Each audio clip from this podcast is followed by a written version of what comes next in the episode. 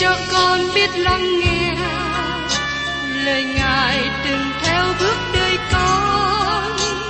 Xin cho con biết sẵn sàng chờ đợi và vẫn nghe theo chúa. Xin cho con biết sẵn sàng thực hành lời chúa đã truyền ban Hân hoan chào mừng quý vị đến nghe chương trình Tìm hiểu Thánh Kinh. Đây là một chương trình học kinh thánh liên tục và hệ thống trong thời gian 5 năm. Chúng ta sẽ lần lượt khảo sát từ sáng thế ký cho đến khải huyền. Mục sư tiến sĩ McGee là người được Chúa dùng để sáng lập và thực hiện chương trình này. Ông tin rằng lời của Đức Chúa Trời có khả năng đáp ứng mọi nhu cầu cho tất cả mọi người trên thế giới, không phân biệt chủng tộc, văn hóa, trình độ tuổi tác hay phái tính. Ước mong quý vị theo dõi liên tục và giới thiệu cho thân nhân bạn hữu cùng đón nghe. Kính chào quý vị và các bạn.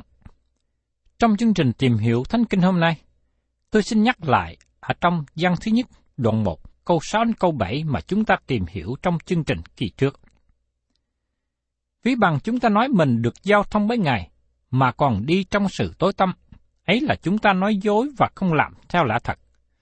Nhưng nếu chúng ta đi trong sự sáng, cũng như chính mình Ngài ở trong sự sáng, thì chúng ta giao thông cùng nhau, và huyết của Chúa Giêsu con Ngài làm sạch mọi tội chúng ta. Nhưng nếu chúng ta đi trong sự sáng, đó là nếu chúng ta đi trong lời của Chúa. Tiến sĩ Harry Ironside nói về sự lộn xộn tâm trong tâm trí của ông liên hệ đến câu này. Xin chú ý rằng sự rửa sạch của quyết tùy thuộc vào sự bước đi của chúng ta trong sự sáng. Ông đọc xuyên qua câu này. Nhưng nếu chúng ta đi trong sự sáng, cũng như chính Ngài ở trong sự sáng, và quyết của Chúa Giêsu, con Ngài làm sạch mọi tội chúng ta. Ông nghĩ, nó có nghĩa rằng, nếu ông rất cẩn thận dân theo mọi mạng lệnh của Đức Chúa Trời, Đức Chúa Trời sẽ rửa sạch tội lỗi chúng ta. Và sau đó ông chú ý rằng, nó không nói cho chúng ta bước đi theo sự sáng, nhưng nói rằng nếu chúng ta bước đi trong sự sáng, điều quan trọng là chúng ta bước đi nơi nào, chứ không phải chúng ta bước đi cách nào. Các bạn có thể đến trong sự hiện diện của Đức Chúa Trời và để lời của Ngài chiếu sáng trên lòng tội lỗi của chúng ta. Các bạn thấy rằng, có khi mình nghĩ rằng mình bước đi trong sự tối tăm, và các bạn nghĩ mình không sao. Tôi xin lấy một thí dụ để giải bài. Nhiều năm trước đây, tôi cùng với một người bạn đi săn thỏ. Lúc khởi sự đi, thì thời tiết rất tốt và chúng tôi cùng đi chung với nhau và hy vọng tìm được thịt thỏ. Nhưng khi không có nhiều thỏ ở trong lúc đó, vì thế chúng tôi quyết định chia ra mỗi người đi một hướng và sau đó nhập lại tại điểm hẹn. Khi tôi tiếp tục đi, thì trời bắt đầu muốn mưa và sau đó có dấu hiệu mưa lớn sắp đến. Vì thế tôi cố gắng tìm một hang động để tránh mưa. Khi đã vào đến hang động này, mưa lớn tiếp tục đổ xuống. Tôi ngồi trong hang tối này cách yên lặng khoảng 30 phút, và tôi bắt đầu thấy lạnh, nên tôi cố gắng đốt một đám lửa lên. Tôi gom một số nhánh cây và lá cây khô trong hang và nhóm lửa. ngay sau khi nhóm lửa bắt đầu sáng ra, tôi nhìn xem xung quanh hang động và thấy rằng không phải tôi ở đó một mình. Tôi thấy có rất nhiều nhện lớn ở phía trên và rắn mối ở phía dưới. Tôi cũng thấy một con rắn ở trong góc nhìn tôi. Thưa các bạn, lúc bây giờ tôi vội vã rời khỏi hang động này, dầu rằng mưa vẫn chưa dứt hẳn. Tôi nhận biết rằng hang động này không phải là chỗ ở của tôi, nó là nơi ở của các loài thú. Nhưng sự việc này cho tôi thấy một điều ứng dụng. Tôi đã ngồi êm ả 30 phút trong hang tối, nhưng khi sự sáng của đám lửa nổi lên, những gì trong hang động này được tỏ bày ra. Tôi không còn cảm thấy dễ chịu để tiếp tục ngồi trong đó nữa. Thưa các bạn, nhiều nơi hiện nay có nhiều người đi đến nhà thờ vào sáng Chủ nhật, nhưng họ không nghe lời của Đức Chúa Trời. Và với kết quả đó, giống như họ đang ngồi trong nơi tối tăm. Họ nghe những lời bình luận về kinh tế, về chính trị, nghe những lời hướng dẫn về cuộc sống để làm sao cho được tốt hơn. Và dĩ nhiên họ cảm thấy im ả dễ chịu. Nhưng khi họ đi vào lời của sự sáng, lời của Đức Chúa Trời, họ cảm thấy rằng họ là một tội nhân và không thể nào đem Đức Chúa Trời xuống bằng với mức độ của họ. Sứ đồ văn nói rằng, nếu một người nói mình có sự giao thông với Đức Chúa Trời, nhưng vẫn còn sống trong tội lỗi, người ấy là người nói dối. Trong những năm hầu việc Chúa và hội thánh, tôi gặp nhiều trường hợp như vậy. Tôi nhớ đến một người hầu việc Chúa tình nguyện. Ông là người giảng tốt và đi làm chứng cho nhiều nhóm khác nhau. Và sau đó, một việc được khám phá ra. Ông đã phạm tội tà dâm. Ông sống lén lút với một phụ nữ khác. Khi sự việc bại lộ, nó làm tổn thương đến danh Chúa. Do vậy, người đàn ông này vẫn còn nói rằng ông còn mối thông công với Chúa. Tôi nhận thấy rằng ông sống trong những ngày mà tiêu chuẩn đạo đức thay đổi rất nhiều, và nhiều người cố gắng hợp lý hóa tội lỗi của họ, và cố gắng giải thích phương cách mà họ hành động nhưng họ không thể đem Đức Chúa Trời xuống bằng với tiêu chuẩn của họ, bằng với mức độ của họ. Nếu các bạn muốn sống trong tội lỗi, Đức Chúa Trời không có sự thông công với các bạn. Nếu các bạn nghĩ khác hơn, các bạn đang làm cho mình trở nên ngu dại, bằng cách dùng tâm lý học để làm cho nó có vẻ tốt đẹp bên ngoài. Khi tôi giảng về đề tài này, có một số người nghe mà nói rằng, Mục sư có ý muốn nói hiện nay có một số người giả hình trong hội thánh. Tôi nói rằng, đó là thực tế như vậy. Bởi vì có nhiều người công bố rằng, tôi có sự thông công với Đức Chúa Trời. Nhưng, trong khi đó họ đang đi trong bóng tối, họ đang phạm tội. Và sứ đồ dân nói rằng, họ là những người nói dối. Giờ đây giả sử các bạn là con cái của Đức Chúa Trời và các bạn đang sống trong tội lỗi nhưng các bạn thấy nó trong lời của Đức Chúa Trời.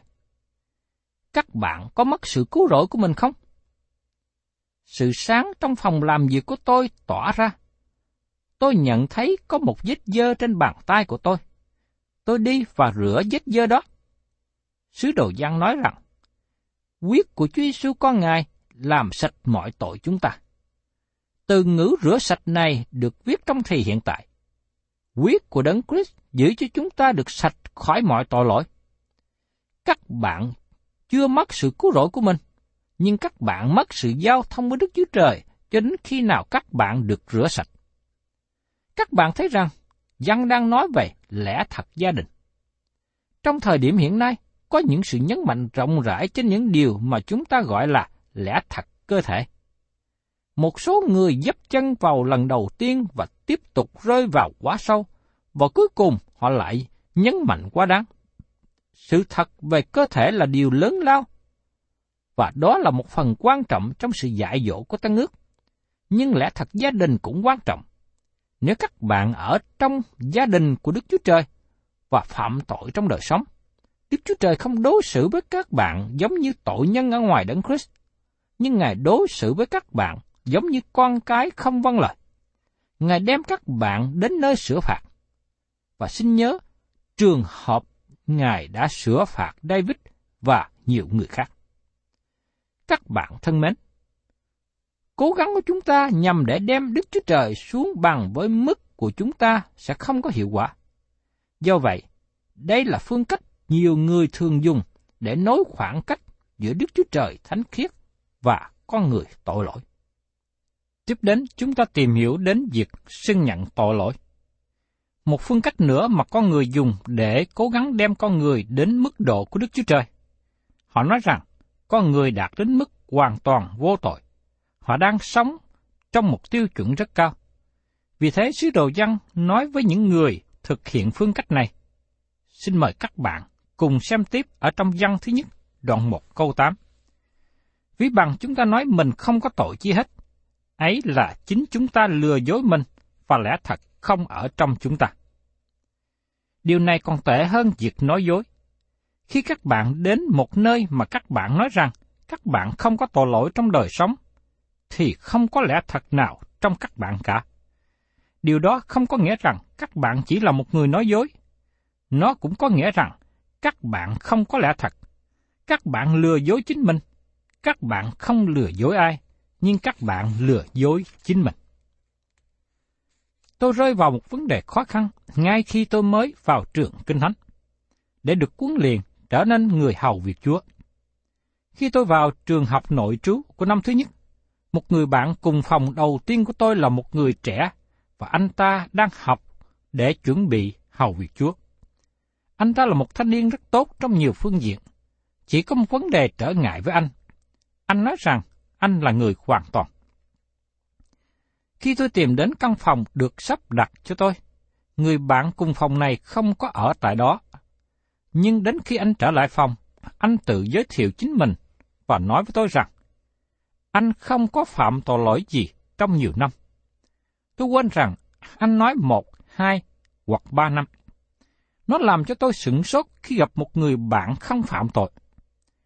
Tôi hy vọng anh sẽ trở thành người bạn của tôi, nhưng không thể được. Các bạn thấy rằng, trong các phòng mà tôi ở trong trường kinh thánh, thỉnh thoảng có sự sai sót nào đó xảy ra. Tôi sống trong phòng mà chỉ có tôi với người bạn, và một trong hai chúng tôi có thể làm điều sai. Vì thế khi có điều gì sai, xin đoán là chúng tôi đổ lỗi cho ai? Tôi thường nhận rằng nó là lỗi của tôi, nhưng không luôn như vậy. Dầu rằng bạn của tôi là một người tốt, nhưng anh ta chưa đạt đến mức hoàn toàn mà anh ta công bố. Anh ta không phải là người hoàn toàn. Sau bán niên thứ nhất, các sinh viên được di chuyển phòng nào mình muốn. Vì thế, tôi nói với người bạn cùng phòng, tôi sẽ rời khỏi và đổi phòng khác. Anh bạn tôi buồn nhiều và nói, xin đừng làm thế, anh sẽ đi đâu? Tôi nói người bạn cùng phòng, tôi sẽ dọn xuống cuối giải và ở với một người bạn cũng giống như tôi. Vì thế, tôi dọn ra và biết rằng người bạn này không có bạn nào dọn vào ở cùng phòng với anh ta sau đó.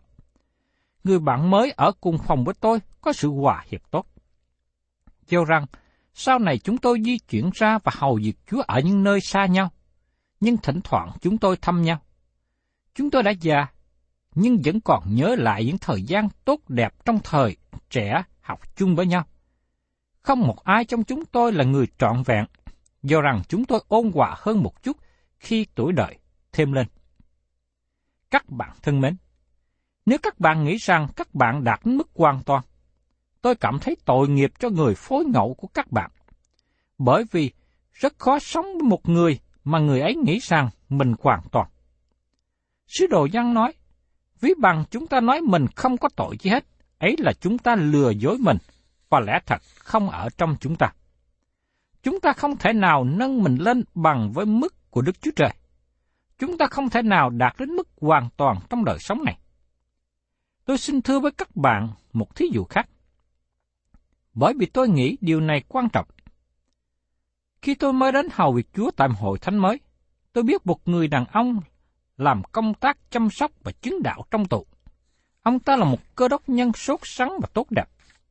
Tôi không có lời nào phê bình về ông ta. Nhưng có một ngày, ông gặp tôi và nói, Mục sư ơi, tôi được nên thánh tối hôm qua. Tôi nói, thế hả? Điều gì đã thật sự xảy ra cho ông?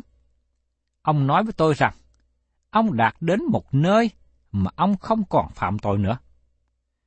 Sau đó, tôi không còn dịp để gặp ông nữa, như một người chấp sự trong hội thánh của tôi ở cạnh nhà của ông.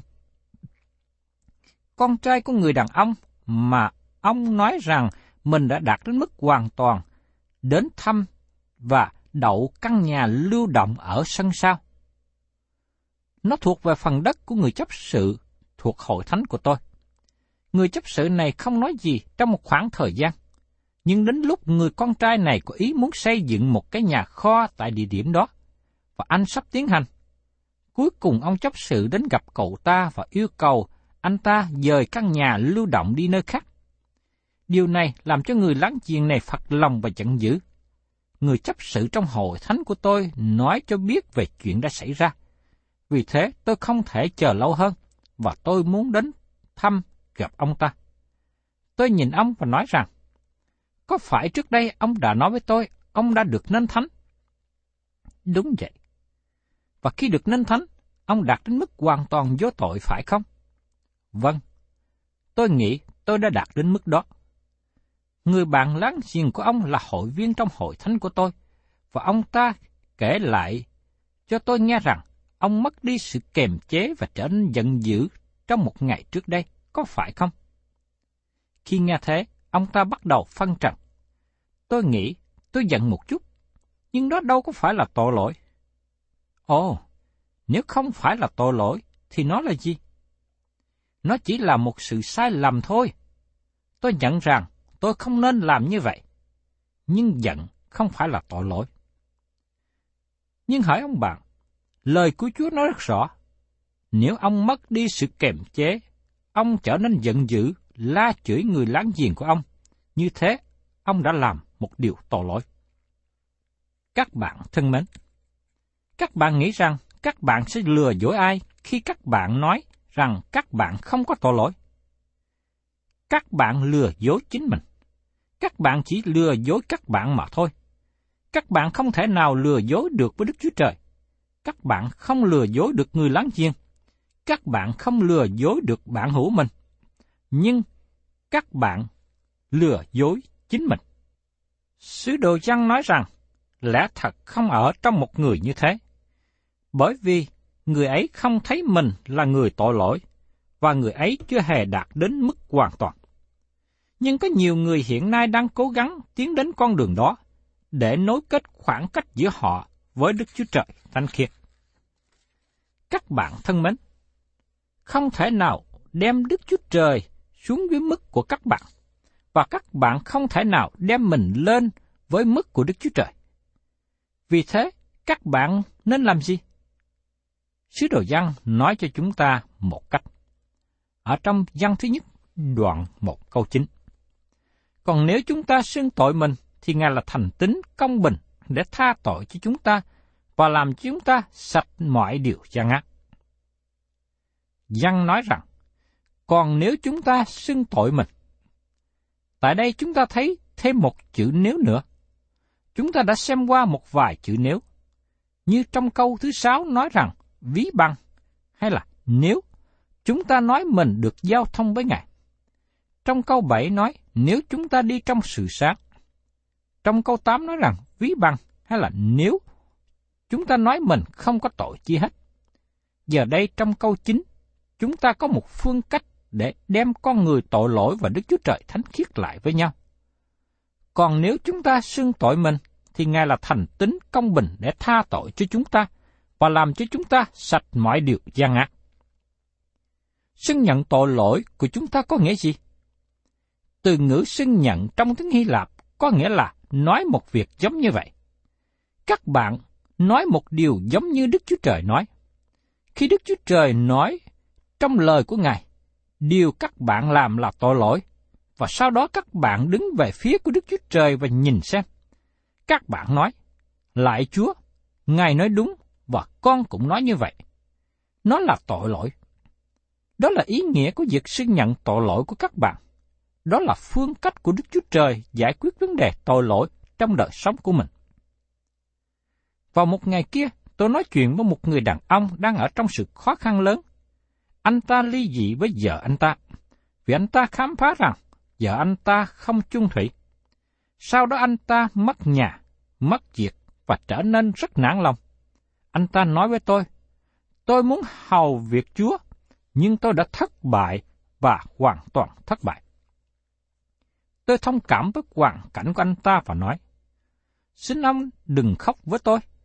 Xin anh hãy đến và nói với Đức Chúa Trời về mọi điều này. Ngài muốn anh đến với Ngài và nói với Ngài rằng anh đã thất bại. Nói với Ngài rằng anh đã sai lầm. Nói với Ngài rằng anh muốn nói cùng một việc như Chúa đã nói. Xin hãy tìm kiếm sự cứu giúp của Ngài. Ngài là cha của anh.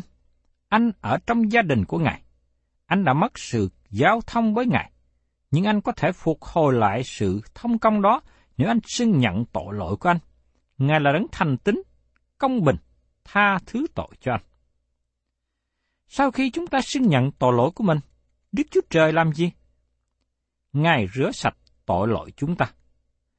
Trong ấn dụ về người con trai quan đàn trở về từ xứ xa, với mùi hôi hám của heo.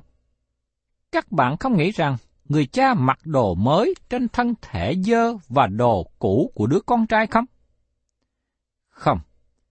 Người cha bảo con trai đi tắm rửa sạch sẽ. Trong thế giới La Mã thời bấy giờ, rất quan tâm đến vệ sinh sạch sẽ. Và tôi tin rằng người con trai này được tắm rửa sạch sẽ trước khi mặc đồ mới vào. Tôi tin rằng từ đó người con trai không trở lại với cha và xin chia gia tài để đi ở nơi xa nữa. Khi các bạn xưng nhận tội lỗi, có nghĩa rằng các bạn từ bỏ tội lỗi. Nó có nghĩa rằng các bạn nói một điều giống như Chúa đã nói. Tội lỗi là một điều kinh khủng. Đức Chúa Trời ghét tội lỗi. Và giờ đây, chính các bạn cũng ghét tội lỗi nữa. Qua sự xưng nhận tội lỗi, các bạn phục hồi mối thông công với Đức Chúa Cha. Và dân nói kết luận điều này. Ở trong thư dân thứ nhất, đoạn 1, câu 10. Nhược bằng, chúng ta nói mình chẳng từng phạm tội, ấy là chúng ta cho Ngài là kẻ nói dối, lời Ngài không ở trong chúng ta. Giờ đây, xin đừng làm cho Đức Chúa Trời trở thành người nói dối. Tại sao các bạn không đến với Đức Chúa Trời và mở lòng các bạn ra, nói với Ngài mọi điều mà các bạn không thể nói với bất cứ ai khác? Các bạn sẽ nói với Ngài vấn đề khó khăn của mình. Các bạn nói với Ngài về tội lỗi của mình. Các bạn nói với Ngài về sự yếu đuối của mình các bạn xưng nhận tội lỗi với Ngài. Các bạn nói với cha của mình rằng các bạn muốn có sự thông công và muốn phục sự Ngài. Đức Chúa Trời là một con đường tốt đẹp, kỳ diệu để chúng ta có thể trở lại cùng Ngài. Quý vị và các bạn thân mến, chúng ta đã đề cập đến ba phương cách trong sự thông công giữa con người với Đức Chúa Trời. Cách thứ nhất là chúng ta đem Đức Chúa Trời xuống bằng với mức của con người. Cách thứ hai là chúng ta đem con người lên bằng với mức của Đức Chúa Trời. Và chúng ta thấy rằng đó là hai phương cách thất bại. Và dân nói chúng ta phương cách thứ ba. Đó là chúng ta xưng nhận tội lỗi của mình và chúng ta nối lại sự giao thông đã bị gãy đổ, đã bị cắt đứt giữa mình với Đức Chúa Trời. Đó là khi tội lỗi xen vào ở trong đời sống của chúng ta. Đây là điều mà tôi và các bạn cần nên làm. Bởi vì sự tội lỗi làm cho chúng ta bị phân cách với Đức Chúa Trời, không có được sự giao thông với Ngài. Và xin Chúa cho tôi và các bạn nhìn thấy được điều này. Mỗi khi chúng ta có làm điều chi tội lỗi, làm cho sự phân cách giữa chúng ta với Chúa, thì xin Chúa cho chúng ta biết ăn năn, từ bỏ và quay trở về cùng với Ngài. Xin đừng cố gắng biện hộ cho hành động tội lỗi của mình. Nhưng xin hãy nói như Đức Chúa Trời nói rằng, đây là tội lỗi. Xin Ngài tha thứ cho con, và con muốn phục hồi sự giao thông trở lại cùng Ngài. Thân chào tạm biệt quý vị, và xin hẹn tái ngộ cùng quý vị trong chương trình Tìm hiểu Thánh Kinh kỳ sau.